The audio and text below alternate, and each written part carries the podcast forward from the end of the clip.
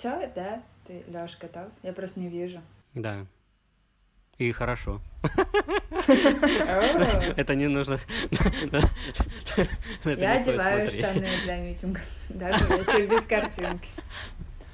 Э. Говорят, это дисциплинирует. А, я думала, на случай, если случайно встанешь и забудешь, что ты без штанов. Я просто в присядочку отхожу. Уточка, уточка, уточка. Чтобы оставаться вот так, в зоне видимости. В этом смысле с телефоном чуть удобней э, вести митинги, потому что можно встать и держать его постоянно только на улице, на уровне лица. Это мы так начинаем подкаст про тело. Ну, почему бы и нет, почему бы не с ноготы? Какие части тела мы прикрываем, когда говорим по видеосвязи?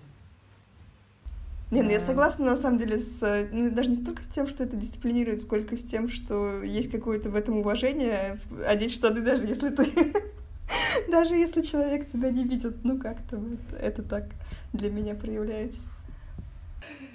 Ну я, наверное, да, тоже так чувствую, типа, так я респект показываю, что я надела. Извините, извините за дикое неуважение к вам. Я тут просто, просто дикая жара. Мы все понимаем. Это просто очень забавно. Это как в Индии, что ли, э, есть такая тема, что нельзя сидеть ногами в, э, к собеседнику, типа нужно их под себя подбирать. Mm. По-моему, в Индии такая фишка есть. Блин, сейчас будет ехать. Вот, кстати, я не буду это вырезать. Это очень про тело, слышите? Это едет скорая помощь. А в Израиле скорой помощи едут так, как будто бы, ну, реально человек умирает. Ну, то есть все должны разъехаться даже на пешеходную зону, все должны разойтись, они могут ехать по встречке, они ездят как шумахеры. И я удивлена. Я ни, ни разу ничего такого в России, может быть, просто мне не везло. Но здесь это каждый день. Как вы там? Если все готовы, я начну. Всем привет, меня зовут Нустя Мухина. Сегодня мы... Нустя Мухина, я сказала. Оставлю так. Сегодня мы говорим про тело, про отношения с телом и все, что с этим связано. Кого там Дудя? Передаю эстафету.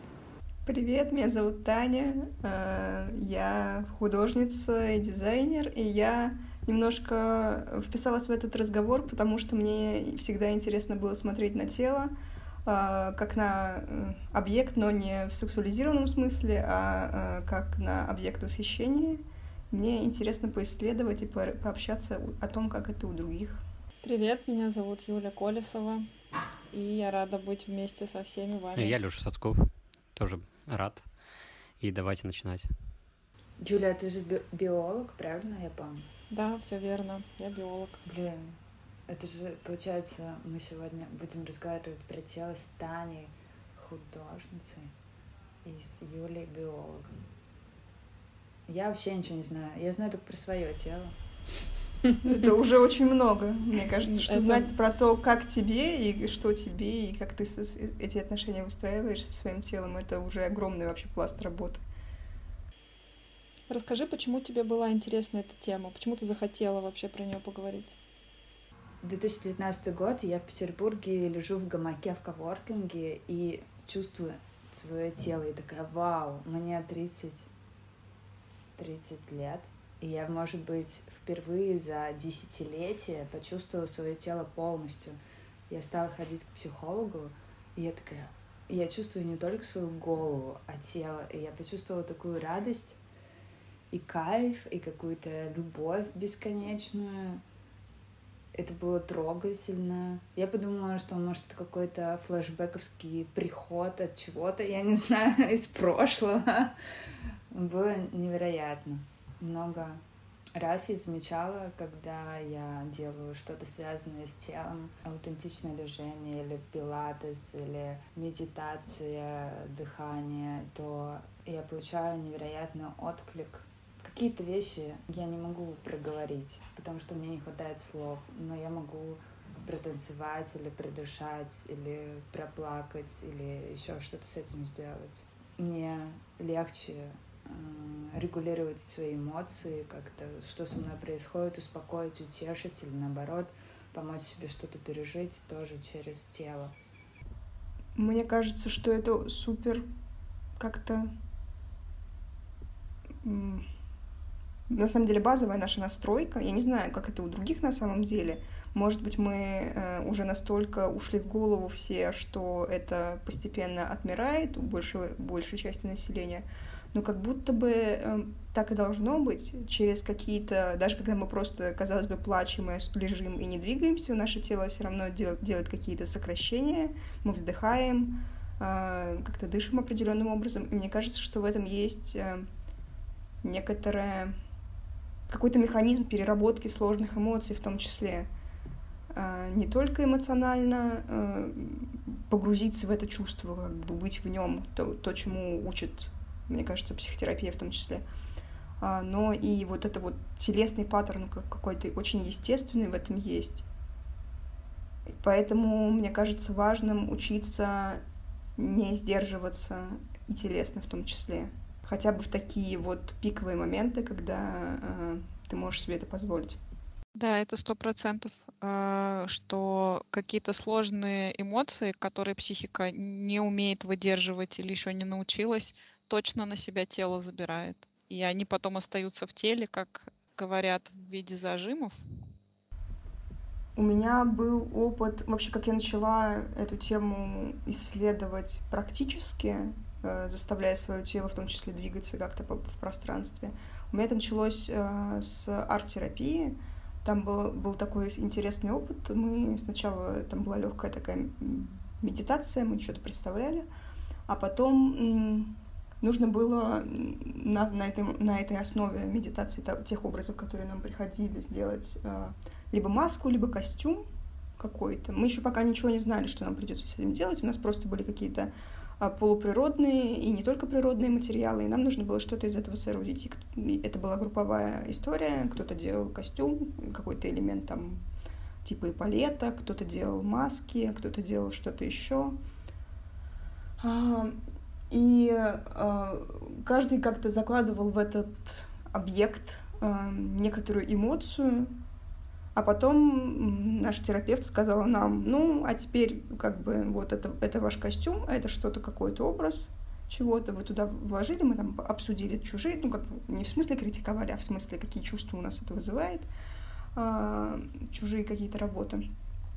И теперь вам нужно что-то телесно сделать, а, надев на себя вот этот образ, эту эмоцию или этот э, ну, в первую очередь, надев на себя этот объект, соединившись с ним, а, как-то погрузить себя в это состояние и э, телесно сделать то, что вам в нем захочется сделать. Ну, еще там, как дополнительный слой, нужно было подобрать к этому музыкальное сопровождение. И э, для меня большим удивлением было то, насколько э, по-разному все э, понимают работу тела. Потому что кто-то просто садился, и немножко так болтал ножками, как будто на каком-то пикничке или что-то, ну, что-то какое-то такое очень легкое, очень, даже не знаю, очень расслабленное такое. Вроде контакт с телом есть, а, но и образ сам создается такой э, очень легкий, воздушный, ненапряженный, такой немножко игривый, детский а кто-то погружается в какие-то тяжелые состояния, кто-то не может выступить, потому что на него смотрят. Ну, это как бы всегда связано, видимо, с еще таким социальным взглядом, с осуждением. А, и прекращает свое движение. У меня была какая-то сложная такая история про бессилие, Почему-то я решила его проживать телесно. И э, мне сказали потом, что я же не видела, как со стороны, как я двигалась. Я просто вот надела на себя свою маску и что-то там начала э, делать. И потом, и в какой-то момент, как будто бы я это бессилие преодолева, преодолевала вот в этот момент, э, момент своего движения. Хотя это не было чем-то практическим. То есть я не пошла и не смогла сделать то, что я до этого не могла.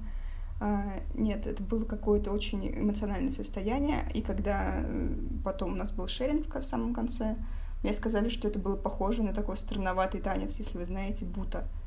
А, это японское такое искусство театра или перформанса. А, он очень зацикленный, я бы сказала, в том смысле, что он повторяет какие-то... Э, танцоры часто там повторяют мелкие движения, и он выглядит очень странно, э, местами даже крипово немножко.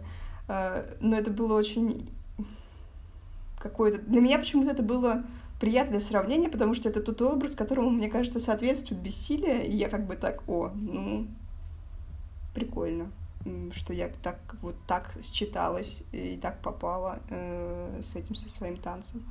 И после того, как я это почувствовала, что вообще через тело можно что-то и что-то проживать, я стала сама танцевать э, дома что-то типа экстатика. Я так, ну, как бы я так это называю, но я не уверена, что это каноничный э, э, экстатик, как правильно. Вот, просто включаю какую-то музыку и двигаюсь, как мне придется. И потом вот у меня тоже был опыт группового длинного аутентичного движения. Это вообще, конечно, совсем волшебная история про то, что все ответы внутри нас, и в то, что можно быть любым в рамках, пока на тебя смотрят даже. Не особо обращала на это внимание, когда ходила на обычные танцы, ну, классические, когда все группы танцуют вместе с преподавателем. Преподаватель все равно делает э, периодически разделение на маленькие группки, и танцуют люди маленькими группками, а остальные смотрят. Ну, ты как бы испытываешь все равно какие-то тоже такие, что-то вроде зажимов, когда на тебя смотрят, но это все в рамках отработки, ты как-то не фокусируешься на этом. Ну, через время перестаешь переживать или все равно продолжаешь переживать. Ну, как-то так это в голове не осело. А вот что я запомнила, это когда я ходила на пробный урок в Google School, это театральная школа, и, но там давали много упражнений через тело, через движение, и одно из упражнений было, когда всех, э, кто там участвовал, а это было очень много человек, 50, мне кажется, всех выстроили ровной шеренгой, а по одному люди должны были выходить, становиться напротив и неподвижно стоять. Ты должен полностью неподвижно стоять, а все остальные тебя рассматривают. Прям нарочито рассматривают, взгляд не отводят.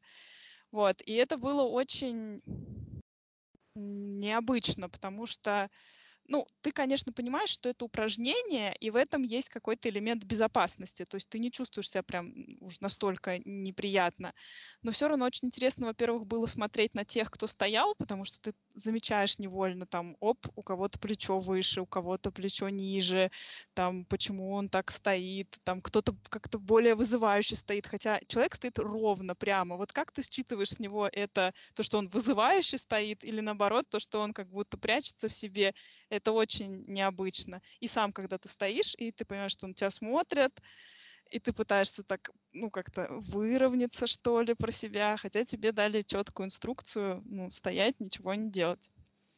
Но это было прям интересно, такой вот момент выдерживания взгляда, неподвижного, беззвучного. Мне до прошлой зимы было стыдно танцевать сама с собой и вообще танцевать. Естественно, мне было, ну не естественно, также мне было стыдно петь, потому что какое-то вот такое с детства клеймо, то, что Настя, Настя у нас не танцует, не поет, не дано ей это от природы. И я бесконечно чувствовала себя неловко в этих ситуациях, в караоке или просто мы что-то пели, какие-то колядки в школе, когда это были театральные постановки. Я участвовала, но без... это было стыдно, хотелось все время куда-то спрятаться, танцевать одна, один на один, это вообще казалось каким-то безумием. Мне было неловко самой перед собой. И я помню, как я пришла на первый раз на аутентичное движение, и там была пара человек, которые давно этим занимаются. И вдруг они стали ходить и танцевать, и вообще двигаться какие-то оманы просто. Это какие-то... Это не танец, это... И, не... и это было красиво, это было странно, но это было красиво. Это... А, это так круто! Я тоже так хочу. Последний раз я была на аутентичном звучании, и в какой-то момент, это длилось 3 или 4 часа, там были разные упражнения. Одно из упражнений было, мы создали шаманский оркестр, используя всякие какие-то штуки, свой голос, свое тело. Каждый звучал как хотел. Я почувствовала мой голос так, как он звучит. И я почувствовала это телом. Это был такой отклик э, в районе груди, сильное тепло. Вот это мой действительно голос. Это было очень трогательно. Слэш невероятная вера в себя на мгновение, такая, как материнская любовь в идеальном мире, безусловная. Я расплакалась немного. Короче, я не понимаю, как это работает. Это очень круто. Здорово, ты большой путь прошла от состояния, когда невозможно двигаться на- наедине с самой собой, до такого раскрытия на группе. Про голос и э, тело как вместилище этого голоса у меня был интересный опыт, когда группа по аутентичному закончилась, мне было грустно, я стала искать что-то другое такое же, и попала на группу по соматике. Я из нее быстро вышла, мне не, в целом не очень понравилось, но а, был такой интересный момент, когда мы как раз рассматривали, из какой части себя мы звучим, и там ведущая объясняла это, что есть как бы три э, степени звучания, три отдела, из которых мы можем звучать на самом деле. Это даже не про диафрагму, это не про вокальные техники, а, это про вертикальную ось в своем теле, вот как позвоночник у нас идет. А, вот есть такая примерно вертикальная ось э, ближе к грудной клетке, э, и которая смотрит как бы в сторону лица, и мы можем звучать из этой части своего тела. Есть какая-то серединная такая э, прослойка, которая затрагивает в себе некоторые внутренние органы, там желудок, что-то еще, что-то еще я плохо помню. Мозг туда входит. А, и есть э, задняя часть спины, это как раз э, позвоночник, э, и вот это вот, и можно звучать, можно свой голос направлять как бы из трех этих разных частей, он будет звучать по-разному. У каждой этой части есть как бы свое звучание. И э, мы пытались найти это звучание, но очень интересно за этим наблюдать, потому что это вообще не стандартный взгляд на голос. Есть разделение там высокий голос, низкий голос, есть разделение диафрагмы там и живот — а вот это какие-то третьи внутри тебя, э, которые совсем по-другому расположены, и ты так это не мыслишь, ты не мыслишь свой организм э, э, такими полостями. Но мне кажется, как-то это очень запало в душу. Вот даже сейчас голос почему-то стал дрожать, не знаю почему. Просто забавно. Это правда сложно. Ты начинаешь что там кричать, ну как-то кричать, как-то вот эти звуки проявляться, э, проявляются, и они тебе кажутся э, ты как-то не можешь вот как будто бы до дна этих полостей дотянуться, чтобы прям именно они зазвучали, чтобы ты стал этой э, чашей, не знаю, не чашей. У меня почему-то часто, когда я говорю про голос, э, в образах возникает что-то полое. И вот э, ты пытаешься как-то напрячь свои внутренние э, мышцы и не мышцы, какие-то, не знаю, сухожилия таким образом, чтобы звук выходил из всей э, первой полости, второй полости, третьей полости. Типа приходится для этого как-то очень странным образом извиваться иногда, потому что там, ну, мы не при... некоторые мышцы мы просто не привыкли напрягать, они у нас там полуатрофированные какие-то там в теле есть. А, и приходится каким, какой-то буквой вставать. А, ну, очень интересно. Леша, расскажи ты про свои опыты.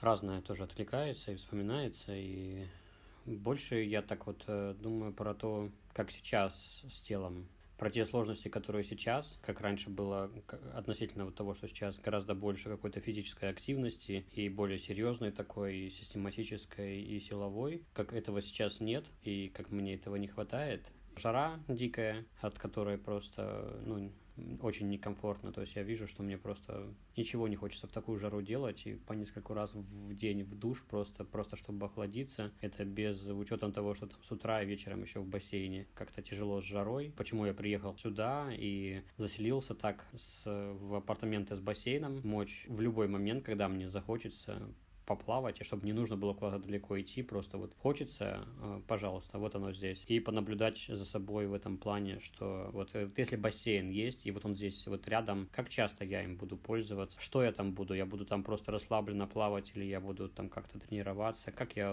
все это обустрою, то есть мне это было очень интересно. Я в таком вот в исследовании а, того, чтобы какую-то приятную ну, физическую активность привнести в свою жизнь, и чтобы она была. Потому что я вижу, как это очень важно, как важно вот этот вот обмен веществ, как важно, чтобы эта нагрузка была, потому что она влияет в итоге и на сон, и сон на весь день, и, короче, одно все совсем связано, да, вот это вот еда, а, отдых и нагрузка, да, что вот они вот три такие составляющие, их забалансировать, вот. Mm-hmm. У меня, кстати, прямо сейчас есть телесный опыт, потому что я глажу кота, который спит у меня на столе. И я почему-то волнуюсь, не знаю почему. Может, потому что мы старались настроить звук достаточно долгое время, и я что-то распереживался из-за этого. И вот сейчас я чувствую его бархатистую шорстку, и это прям классно успокаивает вот это прикосновение через тело. Да, через тело можно успокоиться. Это крутая функция. Вообще тактильность — это такая штука, которая есть... Это функция, которая есть у всей кожи. Если вот так подумать, у все, всей оболочки нашего тела, она может чувствовать. Это не глаза и уши, там, э, в случае со зрением или звуками, не язык который, и небо, которое только вот эта область может ощущать э, вкус, а тактильность э, есть у всей нашей оболочки. Это вообще какое-то такое. Кстати, а знаете, почему, когда мы долго болтаемся в воде, у нас становятся такие сморщенные пальчики? У нас же скользкие достаточно руки. Ну, это теория, конечно, доподлинно неизвестна, но есть такая эволюционная теория, что э, человек, когда он ловил рыбу долго в воде, чтобы она не выскальзывала, вот э, руки становились такие морщинистые, легче было удержать скользкую рыбу. Соответственно, у кого такие были морщинистые руки, тот рыбу ловил, оставался сытым и свои признаки передавал потомкам. А у кого нет, тот, к сожалению, да, не дошел до наших дней. Когда Лёша ты говорил, я вспомнила про свое отношение с телом в плане нравится, не нравится, как я выгляжу, мне нравится, не нравится. Мне сейчас многое, что не нравится, но я с этим как-то что-то делаю, подписана на блогеров бодипозитив, где говорят про то, что животик целлюлит — это нормально. Но какие-то вещи я все еще продолжаю делать именно потому, что мне когда-то давно сказали, что у женщины такого не должно быть. У женщины должно быть волос нигде, кроме головы, бровей и ресниц. И я я не знаю, сколько денег потратила на эпиляцию, и, и каждый раз я плачу за боль. Просто это мне все еще непонятно. Я каждый раз это делаю, думаю, Настя, когда ты закончишь? Но пока... Или части, которые не соответствуют каким-то стандартам своего тела. Нос. Я помню, как мне долго не нравился мой нос, мои родинки, мой рост это были разные периоды жизни, но, наверное, вот где-то с подросткового до достаточно большое количество времени, несколько, 10 лет, может быть, даже 12-13, и я находилась в этом. У меня были периоды, когда я была толстела, быстро худела, и это тоже бесконечно вызывало у меня какие-то переживания по этому поводу. Я и, и вызывала ненависть к своему телу. Она прям была ненависть. Я не могла сбросить вес, несмотря на то, что я ни, ничего не ела, и у меня не было какого-то гормонального сбоя. Это был бесконечный стресс, я ничего не ела и ненавидела себя, и, и это было ужасно. Мне очень нравятся картинки, выставки, знаете, где много разных вагин, там сотни вагин или сотни членов. Видимо, у меня нет установки, что вагина должна быть какого-то именно размера и цвета, и мне вот все вагины и члены выглядят симпатично. А вот стереотипы по поводу тела есть. И когда я смотрю на это панно из половых органов, я такая, господи, какая красота. А вот к телу пока такого отношения нет, к телам. Меня прям очень, Настя, отзывается то, что ты говоришь. И про волосы. Я все время про это думаю. Но, кстати, я уже, наверное, после 30 стала намного спокойнее к этому относиться. То есть меня не шокируют волосы на чужих телах, потому что раньше шокировали. Настолько я была в этой эм, в соци- социоконструкте в этом зажата, что меня прям шокировали и пугали на чужих телах женских волосы, на мужских нет, типа все окей. Вот.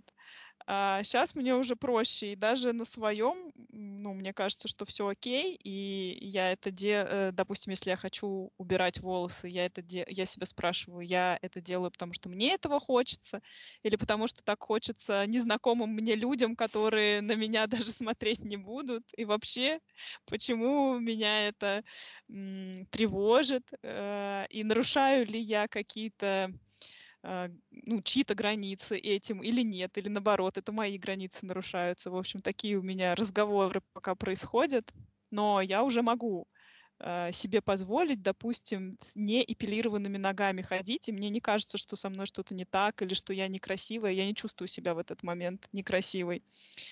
Но что меня прям сильно тревожило, это с детства у меня был очень, ну как с детства, с подросткового возраста у меня был очень сильный комплекс по поводу размера груди, прям очень сильный. Я так сильно из-за этого переживала, ну, наверное, даже до слез это было в подростковом возрасте.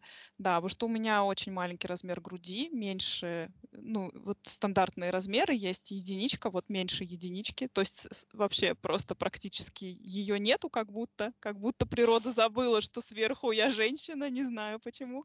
Вот. И в всю юность меня это жутко прям э, тревожило. Я не могла ходить без белья. Естественно, все белье мне не подходило, потому потому что оно уже рассчитано на размер какой-то груди. Вот. И я ходила в неудобном белье только чтобы у меня вот были очертания груди. Значит, потому что у женщины должны быть очертания груди. Вот. И хотя как бы какого-то такого столкновения э, личного, чтобы кто-то мне сказал, фу, у тебя такая маленькая грудь, или ты чё, почему у тебя нет груди, что-то такого я не помню. То есть у меня не было ни в интимном опыте там э, каких-то таких проблем никогда и вопросов не возникало, но я из-за этого заморачивалась дико. Потом я вроде как-то с возрастом стала потихоньку к этому привыкать и принимать, но э, стала, значит, другая проблема соски, которые видны. Вот так меня сильно это волновало. То есть и э, дальше уже ближе к 30 я стала думать, типа, окей, почему парни ходят? У них, значит, очертания сосков видны через футболку, и это окей. Это никого не, не тревожит, это никого не, как бы, ну, не триггерит. А у девушки, получается, не могут быть видны очертания сосков через одежду. Э, сначала меня это очень злило. Вот. Потом я тоже стала находить людей, блогеров, которые транслируют принятие своего тела. И в том числе я нашла девушку, которая тоже занимается йогой, и она э, ходит без белья, либо через, в таком белье, в котором видно очертания сосков. И я даже не выдержала, ей написала, я говорю, я тоже хочу так ходить, а ну, типа, объясните, почему вы не стесняетесь, то есть почему я испытываю это стеснение. Ну, не то, чтобы я наезжала на нее, а мне нужно было понять, какой она прошла путь, потому что я хочу тоже такой пройти, чтобы перестать из этого зажиматься. А я зажималась настолько, что я даже там говорила себе, так, окей, все, идем без белья. И я так плечи сворачивала, чтобы, не дай бог, чтобы футболка болталась где-то спереди, чтобы очертания ни в какой мере не было, невозможно было рассмотреть. Вот. И, ну, девушка написала мне, что это вообще только мое дело. А, что, мол, меня вообще не, ну, от, от первого лица написала, что меня не интересует, кто там что подумает, это не их дело, это мое тело, это только моя зона ответственности. Вот, смотреть или не смотреть, это выбор каждого другого человека, что никого, э, никакие границы я не нарушаю. В общем, мне все это приятно было услышать, но по-прежнему сложно было принять. Вот. И только, я не знаю откуда, такая сложность вот это возникала, хотя Э, ну, это же мое тело, оно с ним все окей. И я, причем, даже если я видела где-то на улице девушек, которые ходят без белья, мне, ну, меня тоже, опять же, это не шокировало. То есть мне не казалось, что это что-то с ними не так. Или, о боже, что ж она не прикрылась. Не возникало таких мыслей. Но с собой почему-то тяжело было с этим. И вот только сейчас, только в 32, я наконец-то могу ходить без белья и не чувствовать себя какой-то неправильной, что я как-то оделась не так. И то иногда, типа, я думаю, ой, ну, наверное, это неприлично. Ну, окей, класс, неприлично просто иметь тело, отлично. Что дальше будет неприлично? Иметь уши, наверное.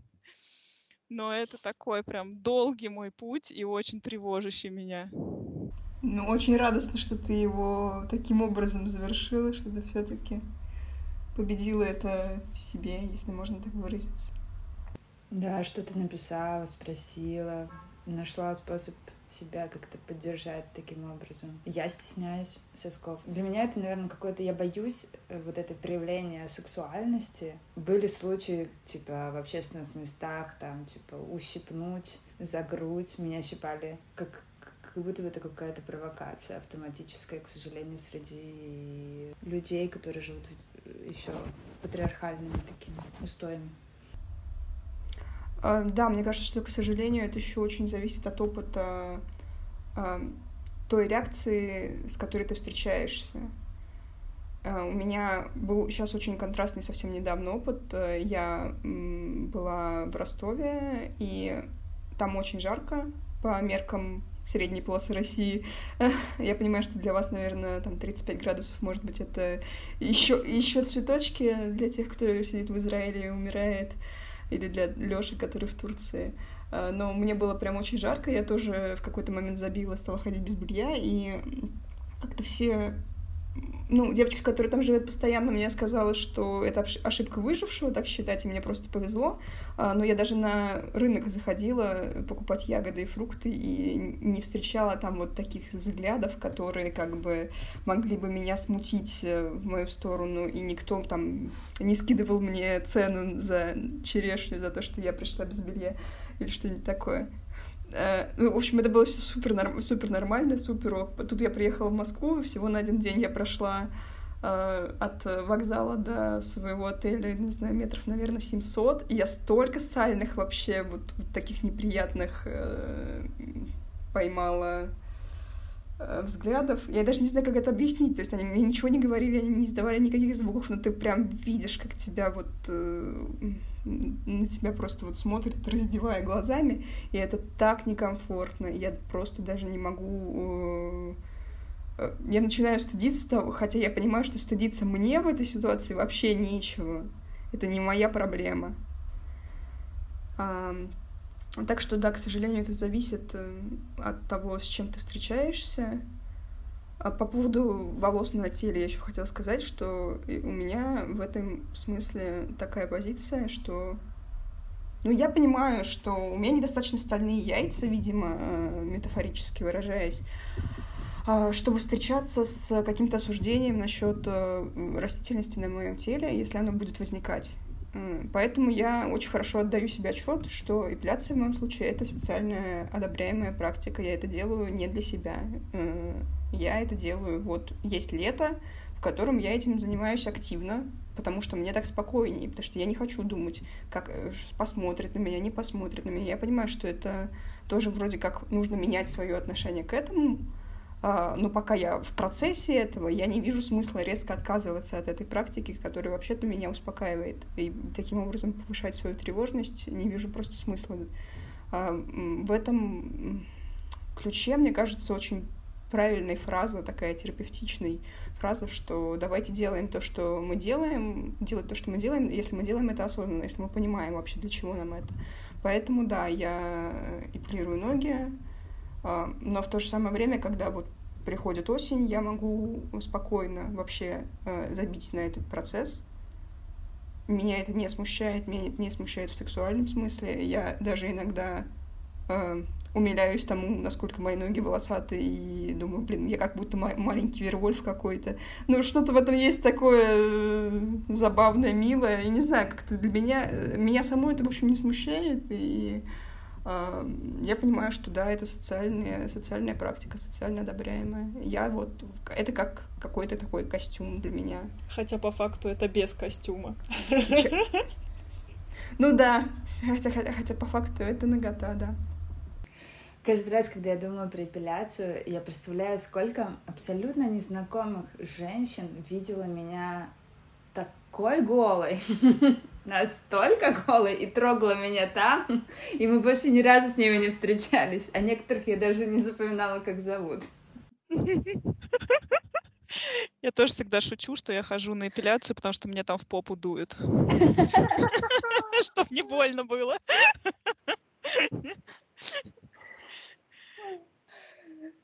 Блин, э, и были забавные случаи. В Грузии ходила в один центр, там не было записи на эпиляцию лазерную, я пошла в другой. И девушка, она не говорила ни по-русски, ни по-английски, только по-грузински. То есть мы с ней объяснялись руками, я ей показывала. И, и она так все быстро делала. А это был эпилятор, э, который, где нужно побрить чтобы волос вообще не было. И она мне, она, она мне какие-то части брила. И вот она делает мне бикини, я ей показала, что нужно делать. Она так все быстро делает, так чук-чук-чук, и бац, она меня переворачивает, что-то делает у меня в районе ануса, бах-бах, и вдруг я не успеваю ничего ей никак противостоять, и я понимаю, что мне только что незнакомая женщина побрила анус, а я ее об этом даже не просила. Я потом очень веселилась и рассказывала друзьям, типа, я не знаю, зачем мне нужен этот опыт, но, видимо, зачем-то нужен. Я только хотел сказать вот про ну, то, что вот, э, то, как Юля рассказывала э, про грудь, и вы там потом под, подключились, и потом вот это сейчас с э, эпиляцией, какие-то такие, ну, тоже э, вещи, и я подумал о том, что... И вот про вот этот вот разговор про то, что там вот, да, до 30, там, с хвостиком лет, там, как-то что-то с этим, а потом с этим стало получше или попроще, или, ну, в общем, или с этим как-то удалось поработать. И э, я вот так вот слушал и думаю, блин, сколько вот сейчас, э, ну, да, вот этих вот молодых людей, девушек, да, которые вот с этим вот сталкиваются, и они, ну, могут быть, ну, очень одни в этом, да, то есть ни с кем с этим не поделиться, да, вот эти вот истории не рассказать, вот то, что вот там, например, Таня рассказала, да, про то, что идти в Москве, да, на тебя смотрят, никто ничего не говорит, э, ты никому ничего не говоришь, и это, ну, это что-то происходит такое, как бы, что, что чувствуется, и потом остаешься с этим наедине, и можешь в итоге никому не рассказать об этом, да, вот как вот сейчас вот она, Таня рассказала, и мы об этом узнали, и как-то вот, э, а можно остаться с этим один один на один э, и просто быть с этим, с каким, ну вот, с этим опытом и копить его дальше, встречать и напрягаться и раниться как-то о него и, и никуда это не никак не, не, не перерабатывать и чувствовать, что что-то с тобой не так, или как-то или бороться, да, вместо того, чтобы вот как-то укреплять какое-то, что все в порядке со мной, да. Вот,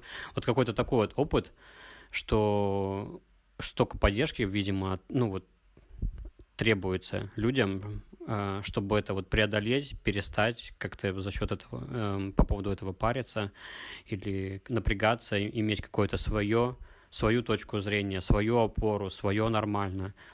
Вот, и я так радуюсь сейчас, то, что мы сейчас на, на, так, на такие забавную такую тему со смехом как-то вот это вот э, переключились, посмеялись, э, чтобы как-то это э, такую э, тяжесть как-то скинуть через смех. Вот очень, очень было так вот прикольно, так за, со стороны просто вот посмотреть за этим вот так вот. Я вот так это переживал и сочувствовал. И сочувствовал и себе тоже в этом плане тоже. Какие-то про свои истории. Не Ты столько про эпиляцию, сколько больше про облысение. Можем поменяться, да. Ну, какие проблемы, да, то есть вот. Кратко могу рассказать э, историю про то, что, ну, меня это очень сильно парило, и я там даже где-то, знаешь, где-то где читал, может, вы тоже слышали такую штуку, что, типа, а, облысение для мужчин, как бы, вторая, там, по страху проблема после импотенции. Вот, ну, какая-то такая э, история, я не знаю, ну, но это действительно напрягало. Э, я где-то очень рано начал как-то лысеть, там начал просвечивать лысин. Это было очень некрасиво. Лет, наверное, с 20. Вот прям 20-21 уже как бы такое там начало редеть очень сильно. И э, я как-то э, дошел до трихолога. Я даже не знал, что врач есть специальный, кто занимается э, волосами. То есть мне было неизвестно, пока какой-то э, очередной парикмахер мне не сказал о том, что а что ты как бы не, не зайдешь, ты был у трихолога? Так кто такой? Вот.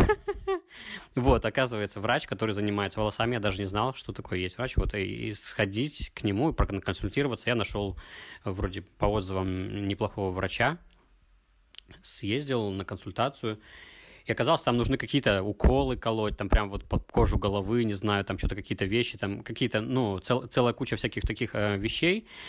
И я отказался. То есть, несмотря на то, как это меня сильно э, парило и заботило, вот это вот, э, я отказался от того, чтобы вмешиваться в какую-то в биохимию организма своего какими-то инъекциями.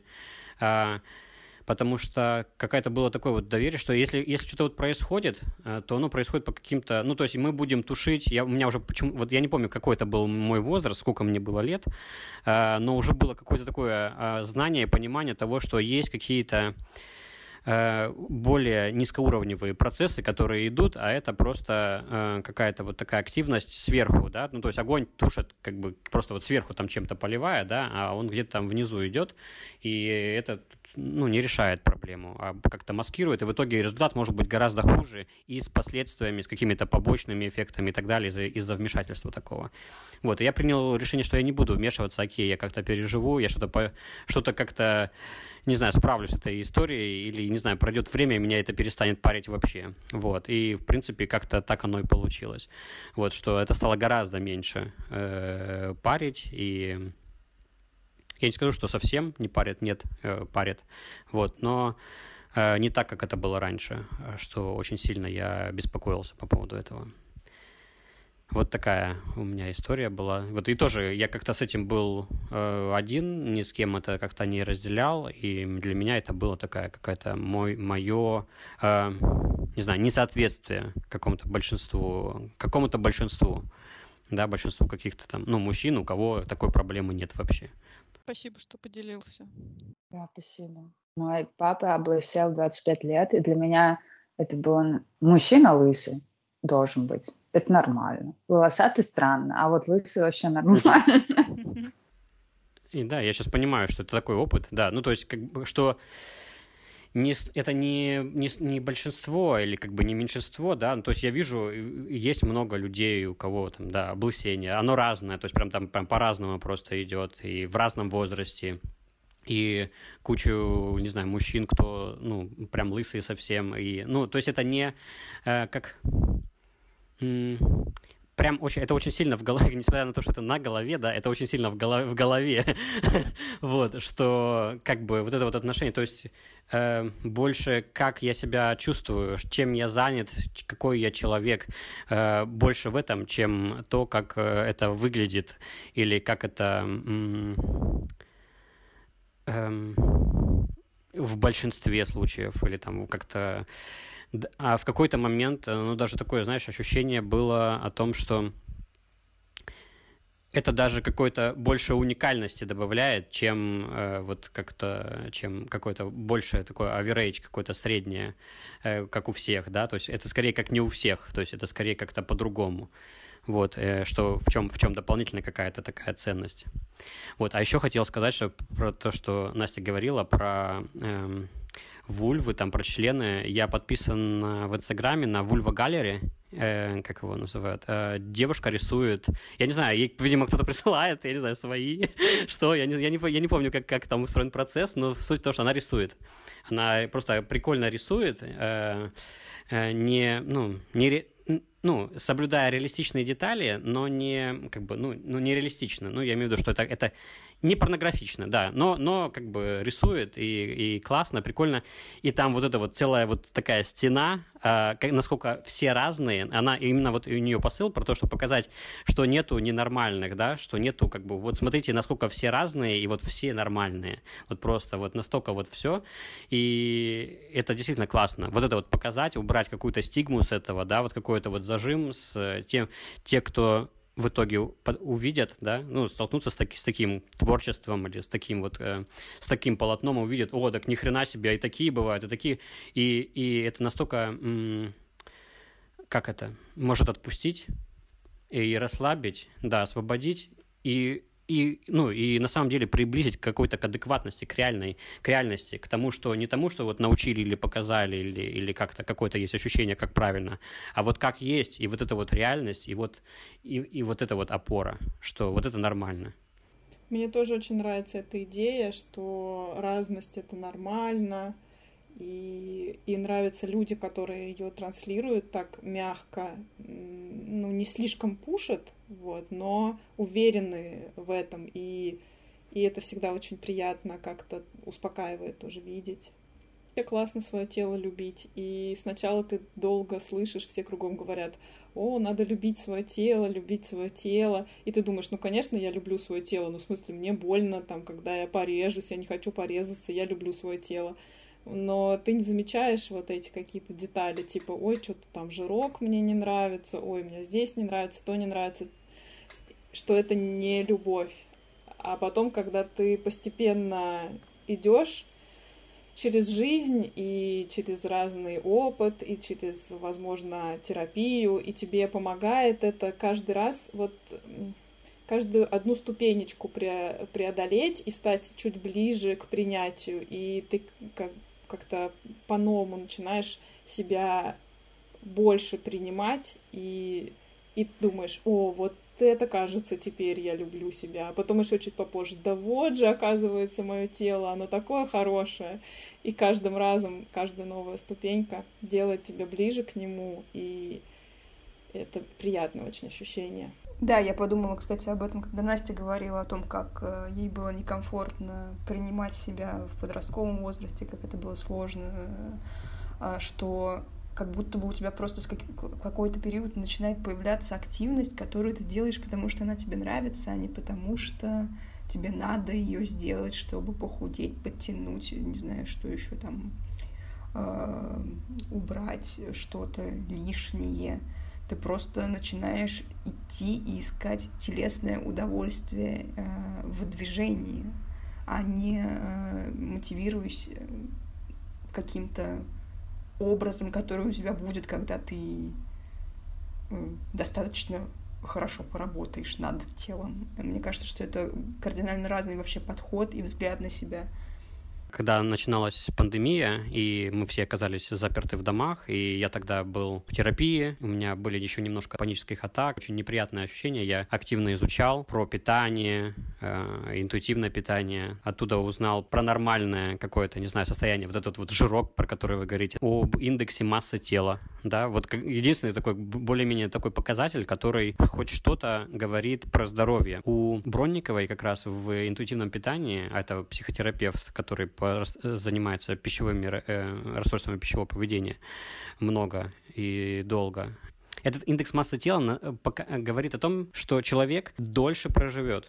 И оказывается, что вот при такой вот индексе массы тела там обязательно такой, ну, нормальный какой-то, не знаю, там какой-то жирок есть у человека, просто там нету такого рельефного тела. Жир э, дополнительный, он помогает справляться и со стрессом, то есть гораздо легче человек э, с жирком переносит стресс, чем с животиком, не знаю, чем хотите, вот, э, что, э, чем человек, который без этого, да. Если, не дай бог, человек заболевает, да, и, и нужно лежать, из этих запасов организм берет э, энергию на восстановление, да, вот там мы когда болеем, у нас температура, мы особо не хотим есть, и э, откуда? Организм берет оттуда, с этих запасов.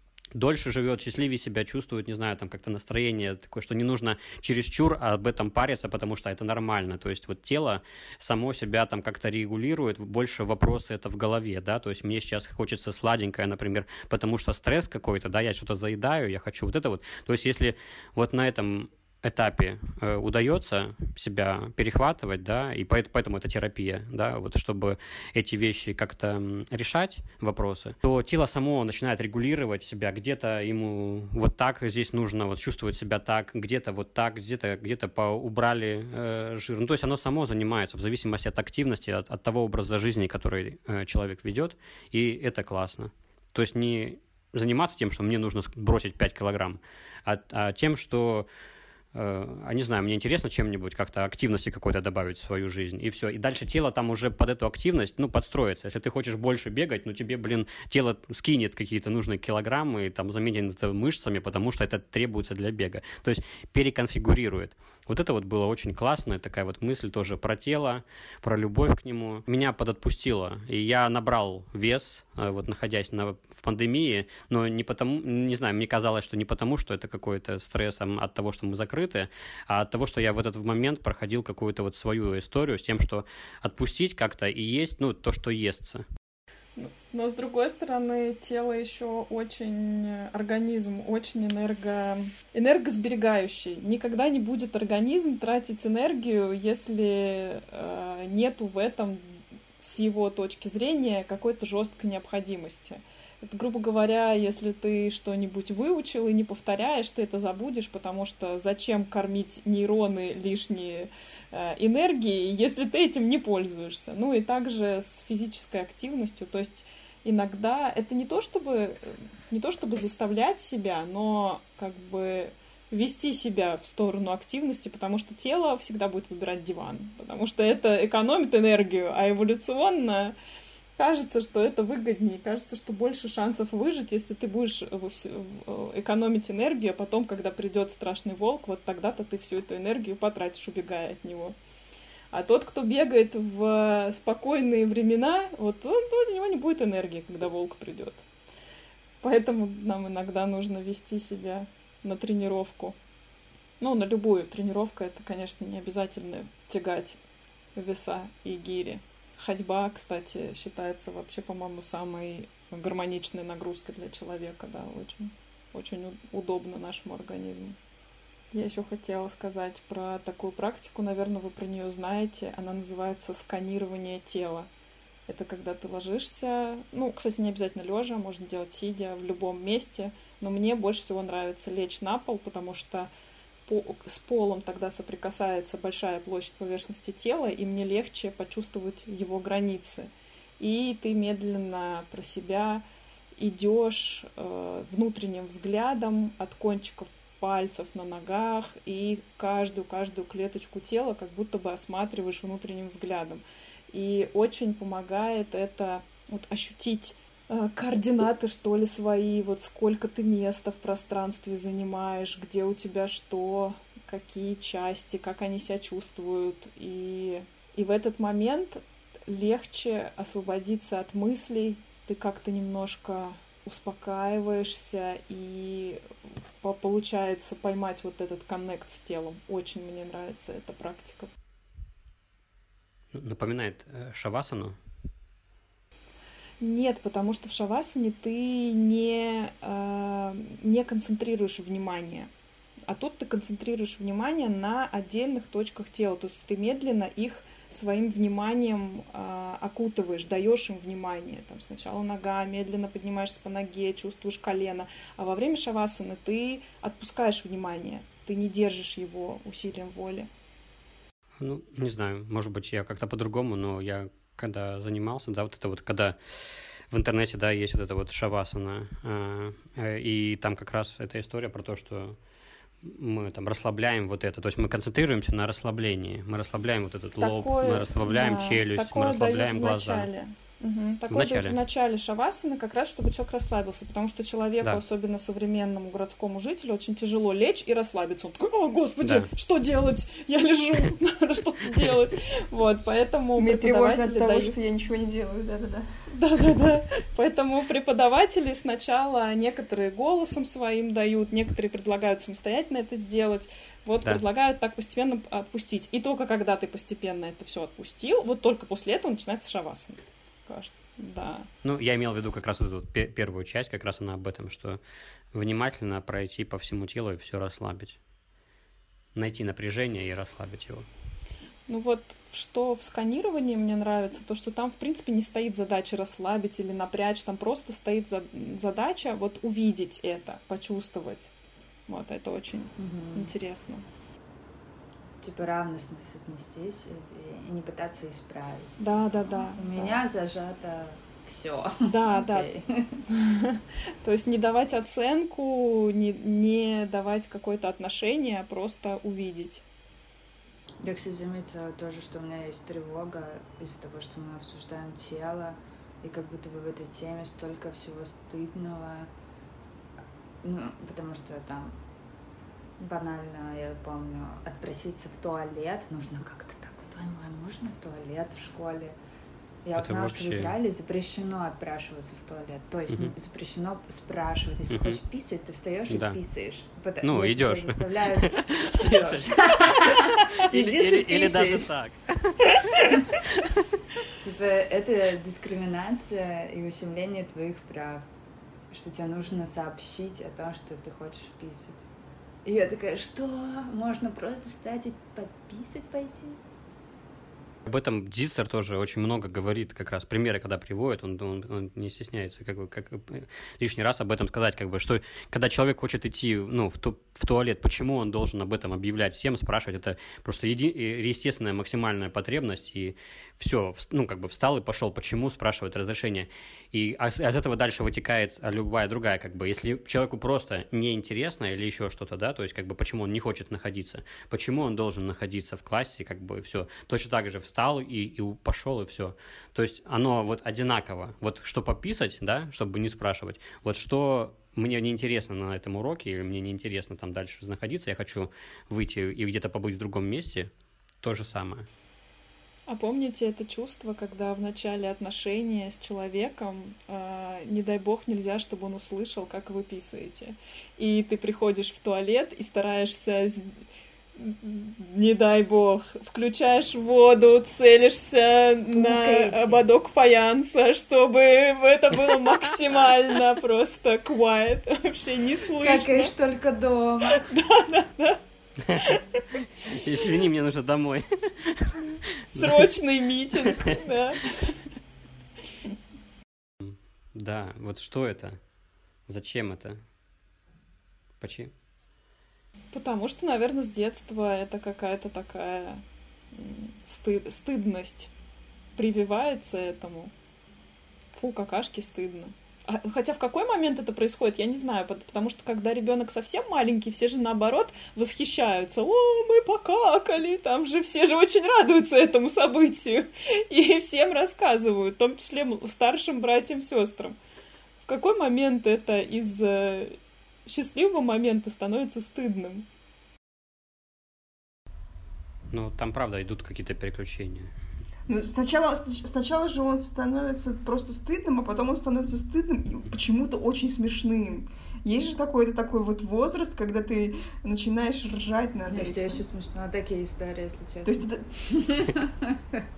Ну да, нет, я не говорю, что этот возраст проходит, но просто вот есть, как, есть какая-то такая точка, в которой тебе прям смеш... очень сильно смешно, очень интенсивно смешно от всего того, с чем, что связано а мне кажется, с темой потому что смех это такая форма, ну, не агрессии, но типа, когда мы э, от чего-то закрываемся, это как скалиться, знаешь, когда смеешься, ты как будто скалишься, рычишь, не даешь, от, отгоняешь от себя вот это, как будто бы защищаешь свои границы этим смехом, только э, более таким ну, положительно с социальной точки зрения. Соци- да, да, социально да, да, приемлемым образом. Ну, Или потрястись, да. посмеяться, потрястись, сбросить стресс. Типа. Да. Со смехом же тоже интересно, что такого нету у животных, у других млекопитающих, только у человека есть, у приматов Ник- тоже нету. Никто не смеется. Никто не смеется и не плачет, когда грустно. То есть плачут, если мусоринка в глаз попала, а плакать от грусти и смеяться это только человеческая штука. Да ладно. Мне кажется, что животные плачут. Там вон, есть какие-то видео, мне кажется, вот это вот, что там, не знаю, слон стоит, плачет, там что-то еще, там какие-то вещи. Но... Ну, человеку приятно очеловечивать все вокруг, хуманизировать, но нет. Но при этом я знаю, что вроде как у животных, у млекопитающих, по крайней мере, есть эмоции. То есть это да. можно как-то отследить, и были какие-то исследования на этот счет они просто не выражают эти эмоции таким образом, как мы это делаем. Не проживают их таким образом. Ну да, эмоции есть, они же достаточно в глубоких слоях головного мозга рождаются эмоции. Не в коре, не в той новой части коры, которая появилась у человека. Правда, я сейчас начал вспоминать, что я не, не, не могу вспомнить ни одного животного, ни одного животного, которое вот ржет именно.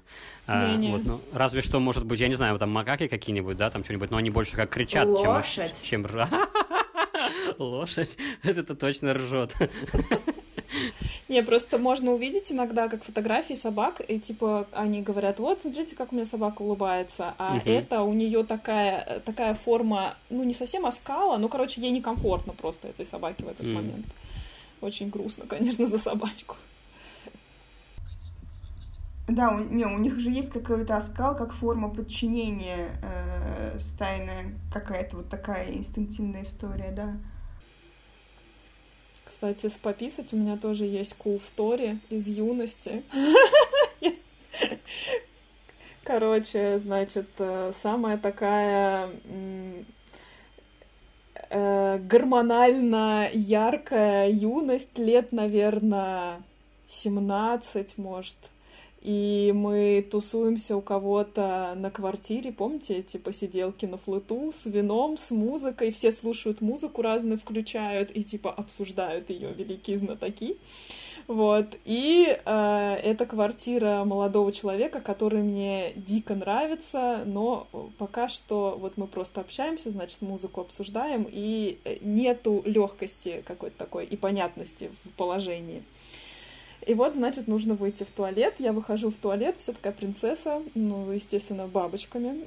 Я же только хожу в туалет. Э, и захожу в саму комнату туалетную, закрываю вот этот шпингалет, закрывашку, и она отваливается. То есть я понимаю, что я заблокирована в туалете, и я просто дико пугаюсь, дико настолько я испугалась, что я даже писать перехотела вообще напрочь, я забыла, зачем это пришла, и у меня холодный пот вот так по кругу, по лбу выступил, и на спине, и я думаю, господи боже, какой ужас, какой позор. Во-первых, если я буду тут долго копаться, пытаясь открыть, они же подумают, что я, о боже, какала, потому что я так долго долго была в туалете. А если, а если я позову на помощь, господи, какой кошмар позвать на помощь из туалета. В общем, я нашла какие-то шпильки, какой-то шпилька ковырялась в замке, выскочила просто пулей из этого туалета, смогла открыть, не сходила туда. Вот, но не дай бог, не дай бог бы кто-нибудь узнал, что со мной приключилось. Это был такой бы стыд. Вот почему сейчас мне так смешно от этого, и, ну, мне кажется, что все окей, но тогда было очень тяжело. Это мой такой, да, страх застрять в туалете без телефона. Меня никто не спасет. Я буквально там умру в заточении. Поэтому девочки ходят в туалет вместе. Ну, или, по, по крайней мере, все ходят с телефоном, да, чтобы, если что, можно было вызвать 911. Нам было лет по 10, мне и моему сводному брату. Мы с родителями путешествовали в Финляндию и стояли на заправке в Финляндии, и мы с ним пошли в туалет. И он пошел чуть быстрее. Обычно заправка, туалет, надо пройти через магазин.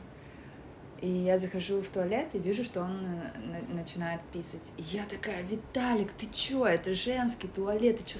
И буквально его за шкирку выпроваживаю из туалета. Закрываю дверь, такая, ох, молодец какая я, что спасла от позора брата. Сажусь писать и вижу, что БД. Писсуар. Ну не БД, а писсуар, короче, писсуар да. мужской. И я понимаю, что его нет. Э, в женских туалетах. И тут мне стало очень стыдно, и я, я не знаю, быстро закончила писать, вылетела пулей, стала смотреть на таблички на дверях, увидела, что все было верно, отметила для себя, что вообще никто не обратил внимания на эту ситуацию, кроме меня. А Виталий потом долго рассказывал, что я именно дала ему пописать. Мы смеялись про это больше, конечно. Сейчас, да, думаю, ну, пописал бы он, господи, да, что проблема? Ну, тут вообще разделение мужского и женского у меня в достаточно сознательном возрасте была, мне кажется, как-то неловкая ситуация. Она неловкая была а, из вроде как осознанно неловкая, но все равно мне, мне было не очень комфортно. А, я была на каком-то фестивале в Москве, и м, была дикая очередь в женский туалет, ну просто вот дикая. Я такая, так, ладно, нужно раз, разведать то, что происходит в мужском. Если там биде, то я туда, конечно, не пойду. А если там обычные кабинки, как везде, то, блин, почему нет? Что такого? В кабинку никто не будет э, смотреть. Какая вообще, блин, разница? Э, я так аккуратно заглянула, что там не биде, э, все, иду в кабинку, э, писаю, все хорошо, выхожу а, мыть руки уже вот в эту вот этот коридорчик.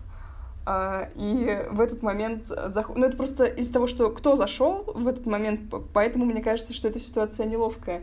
А, заходит а, педагог, который меня учил, которого у меня просто на тот момент было столько уважения, вот это, я не знаю, почти, mm-hmm. почти бог для меня, без всякого такого, без влюбленности, без всего. Это просто вот э, человек бог своей профессии, и мне в ножки нужно ему кладываться в этот момент, как будто бы, ну, в моей голове так.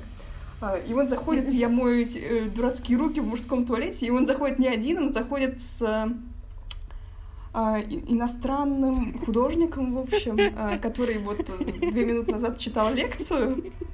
Они там, они дружат, они там что-то ха-ха-ха, и он меня узнает мой преподаватель меня узнает. Я знаю, что через него проходит огромное количество студентов. Я, конечно же, замечу, надеюсь, что он меня не вспомнит этот момент, но он со мной здоровается, здоровается по имени. Я просто готова провалиться сквозь землю, хотя, казалось бы, блин, вообще ситуация яйца вывезенного не стоит. Потому что туалет закрытый, все там нормально. Ну, подумаешь, табличку на двери повесили, что он мужской. И вот это вообще разделение, мне кажется, очень, честно говоря, местами странным. Да, особенно в тот момент, когда разнополый родитель с ребенком должен сходить в туалет, и ребенок еще достаточно маленький, чтобы ему одному в туалет идти, и вот что делать. Я помню, как в детстве, когда мы гуляли с папой, он все время в очереди в женский туалет находил какую-нибудь тетеньку и просил ее взять меня с собой, потому что нельзя же было, ни в коем случае же были с девушкой, вот это в Питере на каком-то концерте, или на, я не помню сейчас, что это было, и тоже огромная очередь там в женский туалет, и почти никакой очереди в мужской туалет, и э, я просто там, я потому что сходил как раз, там не было вот этих вот э, писсуаров, э, я знал об этом, поэтому я такой, ну, хочешь, я проведу? Я такая, пошли. Вот, и все, взял, провел до, до этой, довел до этой, как кабинки, все, отправил в кабинку и подождал, и все. Это действительно сэкономила кучу времени. А второе, то, что я, ну, где-то я, я все время удивлялся, почему, блин, делают одина, ну, э, одинаковые по размерам э, там, помещения для там, мужского туалета и для женского. Ну, это как ну, несправедливо. И логично, мне кажется, чтобы там женские туалеты были во всех торговых комплексах, там, не знаю, в аэропортах, там, везде, где в общественных местах, чтобы они были больше просто. Просто потому что, ну, это гораздо больше времени может занимать, чем э, у мужчин. Вот, и как-то вот я где-то это видел, что прям на, намного больше был женский туалет, чем мужской. Я сейчас не могу, не могу вспомнить, где это было за границей, и я прям очень сильно порадовался. Думаю, нифига себе, классно. Ну, сейчас же есть такое явление, как агендерный туалет вообще, в принципе, в котором нет таблички какого-то, какого она пола. И мне кажется, что это тоже какая-то хорошая... сразу, знаешь, если ты сказала такая гендерный туалет, там все-таки я такое сразу вспомнил, знаешь, в деревне вот это вот с сердечком такое. Совершенно агендерный туалет. Все Мы рады всем. Какая-то деревня наступает. Возвращай. Ну, она, это же не только из-за того, что вот странно с детьми зайти э, в туалет, а еще из-за того, что есть небинарные персоны, есть э, трансгендерные люди, есть э, куча разных вообще вариаций сейчас, и Поэтому делить все на мужское и женское уже как будто бы неуместно. Вообще как бы см- смысл непонятен. Типа женский туалет, зачем всем женщинам туда дружно прийти? Они что, что они там вместе будут делать? Им там вместе как бы вроде не нужно ничего делать. Они каждая сама свое дело хочет сделать. Как я недавно видела у кого-то в Инстаграме комикс на тему «Если бы менструация была у мужчин, то они бы жутко ею гордились». Они бы говорили, что только настоящие мужики менструируют. То есть о том, что такое вот э, какая-то тайна и сакральность придается этому только из-за того, что она у женщин изначально была.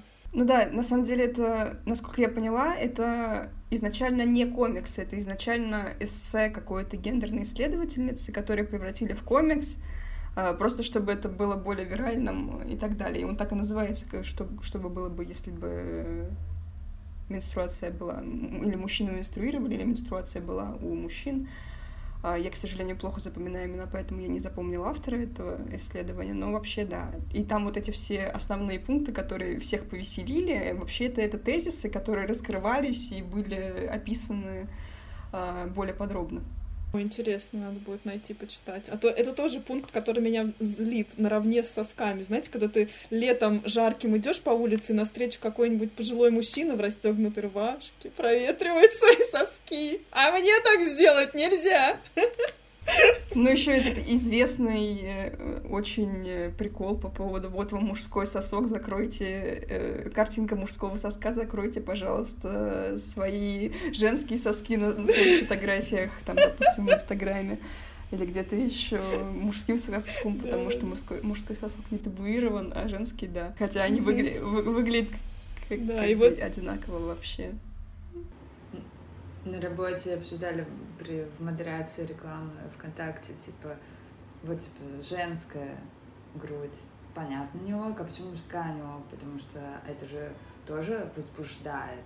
Здесь тоже есть какой-то сексуальный Такая дичь, подтекст. потому что некоторых возбуждают мочки ушей. Я не знаю, что теперь давайте блюрить мочки ушей на фотографии. Пальцы ног, да все что Да, угодно да, вообще, это, это вот вопрос уже сексуальности. То есть, кстати, я заметила тоже, когда стала постарше, что э, я как-то что ли разделила сексуальность. То есть вот я иногда вижу какое-нибудь э, проявление, там, например, девушку сексуальную, я вижу, замечаю, что она сексуальная, и мне прям приятно это видеть, как вот у нее классный изгиб тела или что-то, что другое мне понравилось. Но я при этом не чувствую э, возбуждения или влечения. Я просто отмечаю это, как вот э, Таня говорила, с художественной точки зрения.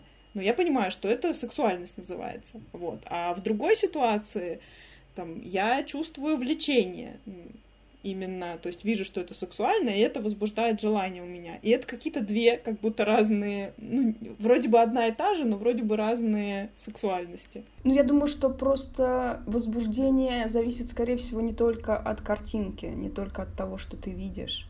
И когда ты ловишь что-то э, привлекательное, э, ты как бы готова подключиться к этому на каком-то уровне вот э, м, восприятия эротического образа. А, но не готова, э, не знаю, твоя голова в этот момент может забита быть, не знаю, немытой посудой, еще чем-нибудь, и как бы а, тут что-то не срабатывает.